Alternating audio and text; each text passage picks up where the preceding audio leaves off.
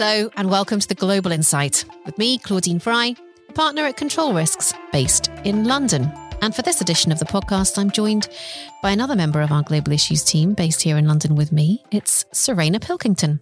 Hello, thank you very much for having me. Welcome, Serena. It's lovely to have you on the podcast. We're going to talk demographics today, Serena. What do demographics tell us about the future of risk and opportunity? The reason I'm interested in demographics is because they do drive risk. They drive instability. They're a factor in elections. We've just been reporting on that recently with respect to Nigeria, for example. They're a factor determining economic prospects, and they are a factor influencing the way political actors behave. Serena, I know you've been covering demographic issues and adjacent issues for clients a lot recently. Skills and talent, unrest, a number of different angles to this one. But tell me about a few of the things that you've been tracking and analysing and why? What are the angles that matter to business? Okay, well, as you said, it's definitely a global issue by far. The main trend, as you mentioned, is the decline that's happening right now. We're currently in the mature stages of a demographic transition. What that means is there's a decline in mortality and then eventually a lagging decline in fertility rates. So this is almost universal, apart from sub-Saharan Africa, which is delayed in this lag in fertility decline. So this means that there will likely be a youth bulge in this region in the coming decades, few years. This means that there will likely be an increased risk in certain issues, as you mentioned, instability, unrest, and in some areas also political violence and terrorism. The main driver of this, of course, would be the unemployment rates that we've seen in other areas. We can all remember the Arab Spring about 10, 15 years ago.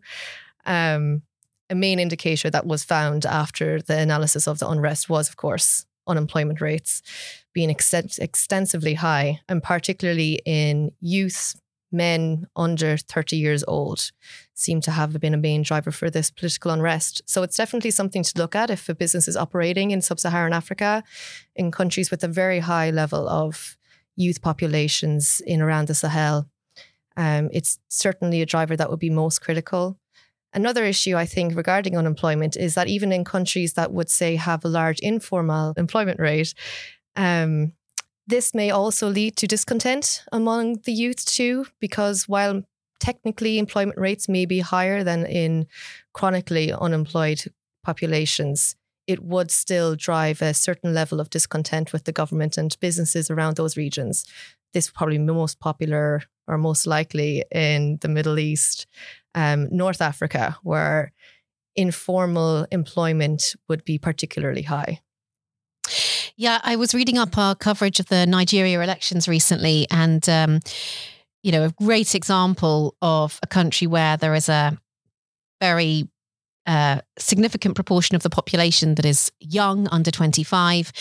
And that was linked, disaffection among that part of the population was linked to comparatively low voter turnout and a comparatively low level of support for the winner of that election, who is going to need to tread very carefully now in terms of how he approaches policy in order not to further alienate and frustrate the huge youth population in Nigeria. And there be other elections coming up that we'll be following very closely, where the youth vote will be significant, whether it turns out or not indeed.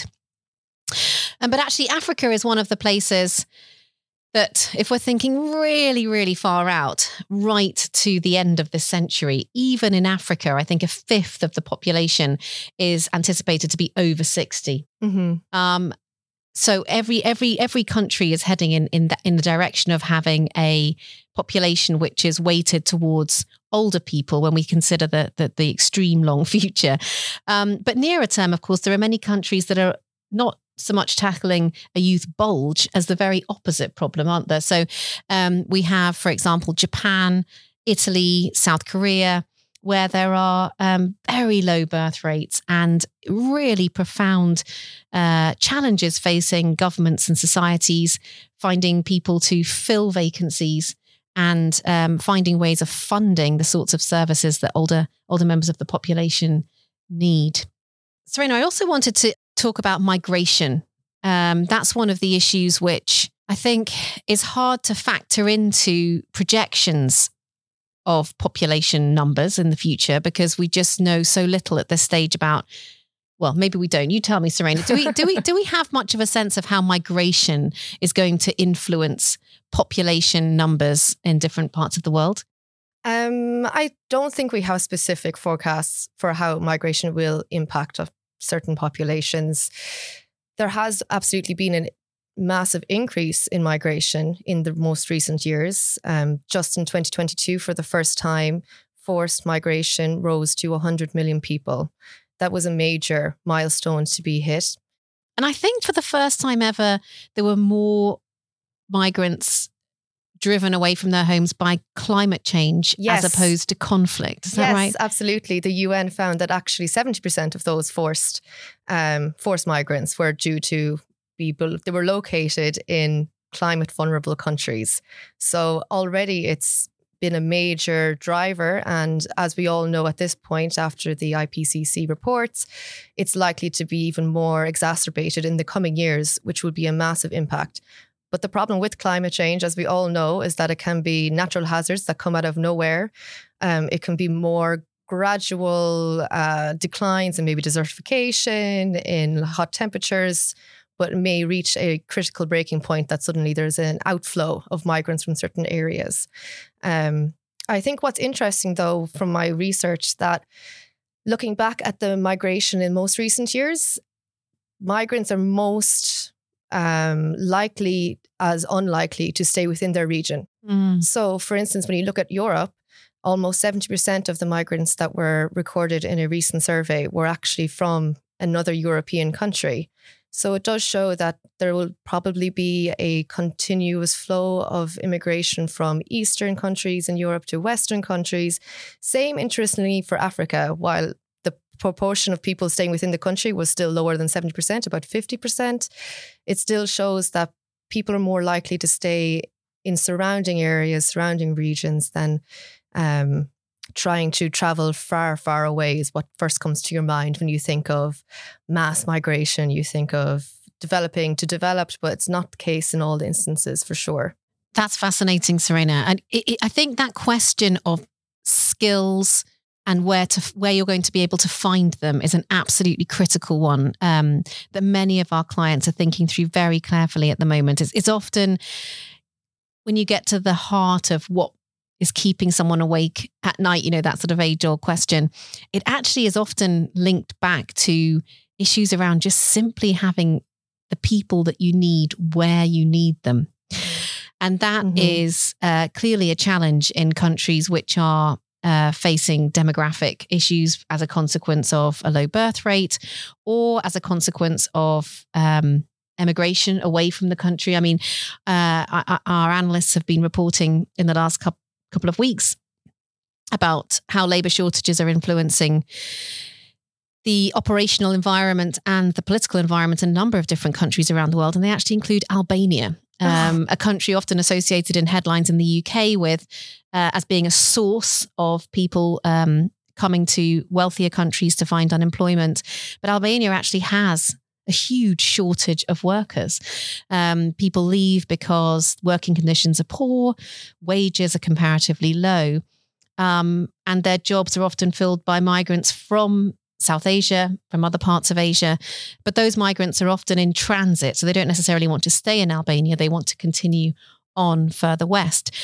So this challenge of having enough people to do the jobs you need them to do, I think, is one that it's really important to bear in mind. It applies in developed and developing countries, and it applies in a whole different range of environments around the world. Guyana going through a transformation as a consequence of the discovery of offshore oil a few years ago.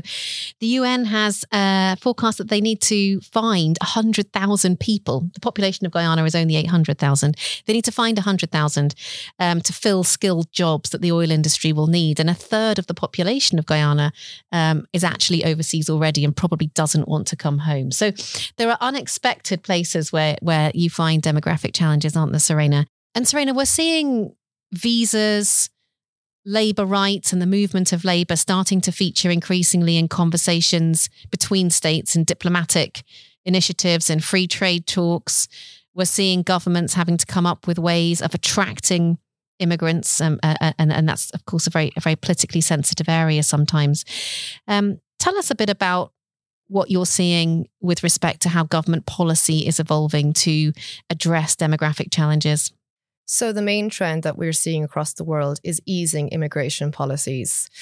Either this is through facilitating a greater number of visas for certain workers, whether implementing points-based systems, or even in the case of Germany released in March an outline draft for its immigration reform, which had some really critical changes to their very rigid procedure, I would say. This includes an easing roadmap to citizenship, which also includes, critically, the allowance of dual citizenship. Now, this is an important fact, I think, particularly for Germany, as it's a very big industrial base. Obviously, there's a large number of immigrants, but the dual citizenship restriction, I think, limited a lot of workers to go into this area or stay permanently, perhaps increasing a transitory risk to the labour force. So the dual citizen restriction particularly was regarding external EU workers. So this is important when you consider that India, for instance, has the largest number of international migrants in the world. So perhaps this will increase the migrant trends from outside of the EU. And also it has announced that it's going to try and implement a points-based system similar to that of Canada, Australia, and the UK somewhat as well. This goes back to your point regarding the skills requirements for companies. The German government is very aware that it has an aging population, and this will hit labour shortages, which are already seen after COVID-19. So this points-based system is geared towards attracting high-skilled workers in critical industries. One that we've been watching a lot on the Global Issues team, of course, is the tech skills that will be required regarding not just the tech industry itself, but throughout different sectors. You need to know how to operate in a highly digitalized world.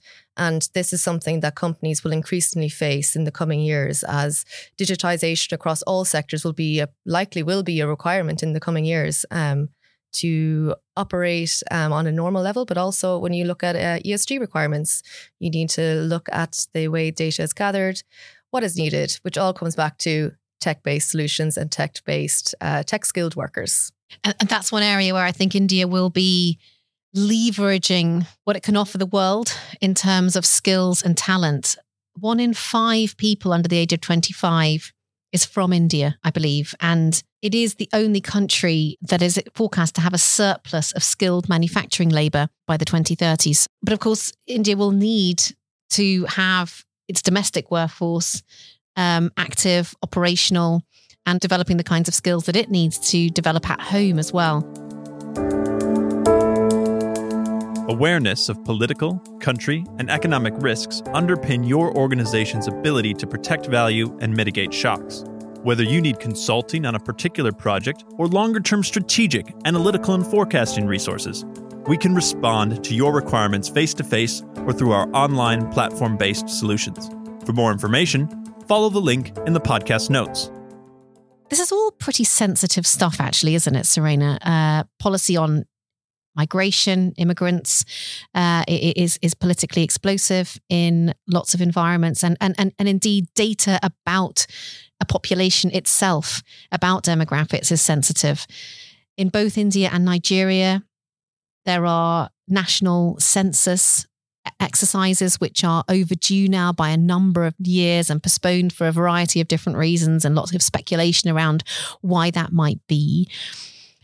Given that we are anticipating demographic challenges to be growing in particularly developed economies, and particularly given that we're anticipating migration influenced by climate change in particular to intensify considerably in the coming decades, what impact might that have politically, Serena?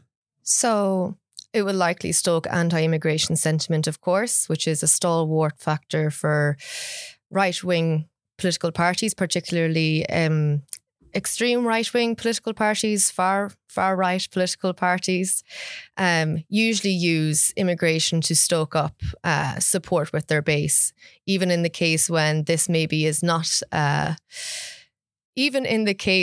immigration is not actually that impactful on the local populations. If it has a catchy tagline or a very succinct, simple message, it can often drive support for these parties.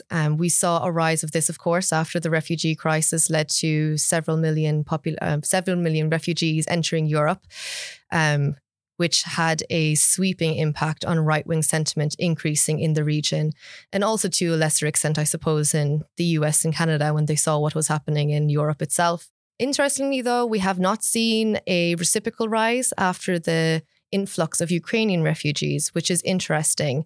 However, that's not saying in the longer term, when migration increases due to skills shortages, will that stoke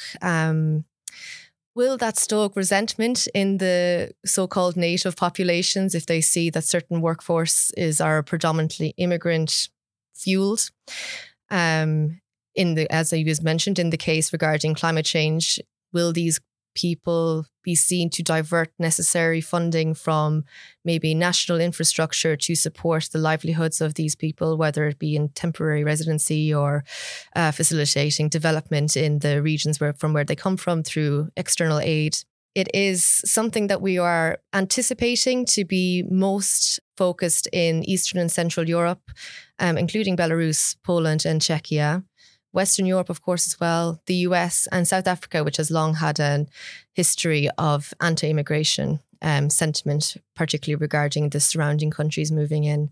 An interesting fact as well, however, that we've seen through our previous reporting when looking at the immigration changes and the impact this has had in anti-immigration sentiment is that, according to Cirrus data, we have recorded that there were 337 incidents of unrest carried out by or targeted against immigrants and refugees so far, or towards the end of 2022. This is compared to 149 in 2019. So there's been more than a double of incidents against migrants, even though looking at the news, it's still very much a solidarity for migration, whether this is because of Ukraine's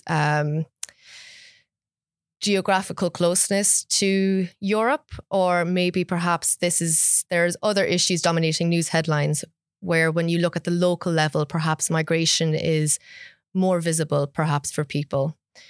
Certainly in the UK, the quote unquote small boats issue that's currently being fueled right now, maybe an example of maybe local dynamics driving migration targeted unrest compared to what we see in larger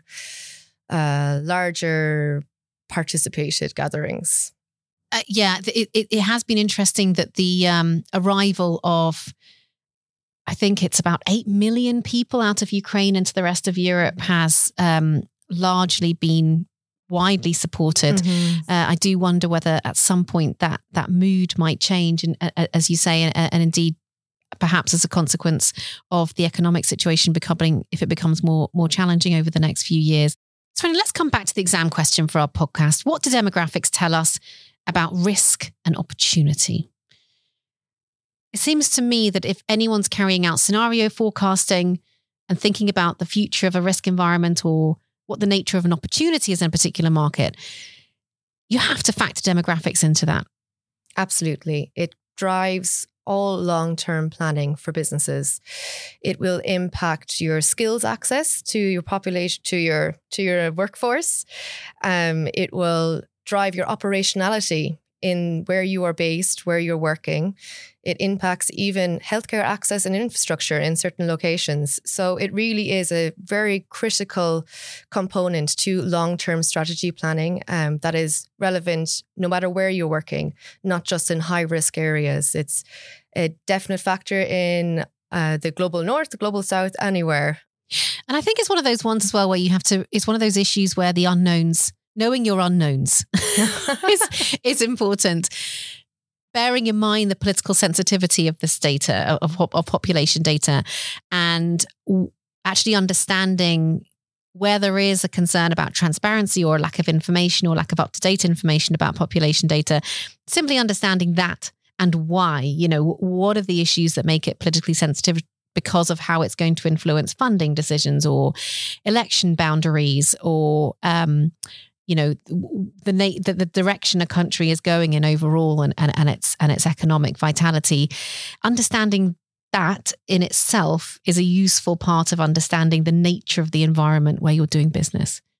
Absolutely. As we've seen in the most recent news regarding India and China, we did see the political sensitivity regarding certain narratives. It maybe was not indicative in and of itself, but it did show the rising tensions, perhaps, for overall narratives, for China not wanting to be framed as a declining state, even though it's just numbers based. Serena, I'm going to ask you one final question. And I'm going to ask you to imagine that you are the future Serena sitting here in 2053, talking to the future Claudine. What do you think are the demographic issues that they will be thinking about? When thinking long term, the first things that come to my head is the role of how labour structures will change. And when I think of that, I think of flexible labour, working conditions and childcare support. Now, this is predominantly a gender equality issue, which we hope will be a lot more advanced in 2053, let's say.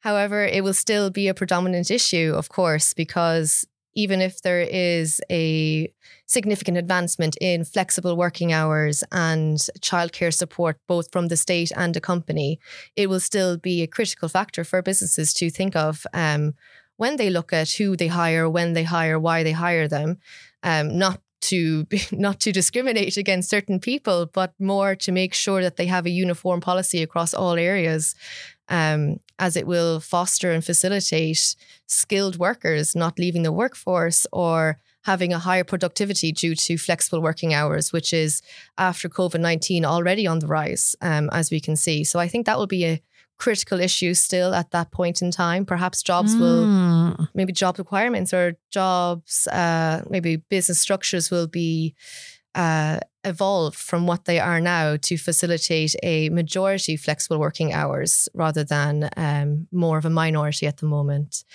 Another thing that comes to mind, I think it will be a critical issue, as we've mentioned before, is governments and will be needing to support an older population. First thing that comes to mind, of course, is healthcare. This will be a big issue, I think, in the next 30 years when the majority, the population bump significantly is over 60. And what this means is chronic health issues will be a major factor. Will the governments have to significantly alter policies? I know the EU right now are reforming their pharmaceutical policies to lower pharmaceutical costs. But I think companies may also be faced with some issues, whether this is regarding medical insurance, perhaps. Great point, Serena. I completely agree with you. I think they will be hot topics in 2053. Just building on your last point, I think, yes, that whole issue, all the issues around having a multi-generational workforce and how you skill up across generations, particularly on the technology side, the digital side of things. How do you make sure your whole workforce, everyone reaching and maintaining the basics that are essential to being operationally useful from a technology and digital perspective in 2053? I think that'll be a huge challenge. These things are all going to be huge investments, big costs for companies to absorb, aren't they? Yes, huge costs. There's going to be significant changes in the way budgets will be formalised, I think. Health, technology, you know, who to hire where. Even maybe they might be needing more... human resources might need to have a bigger budget to facilitate greater migration. You never know. That's true.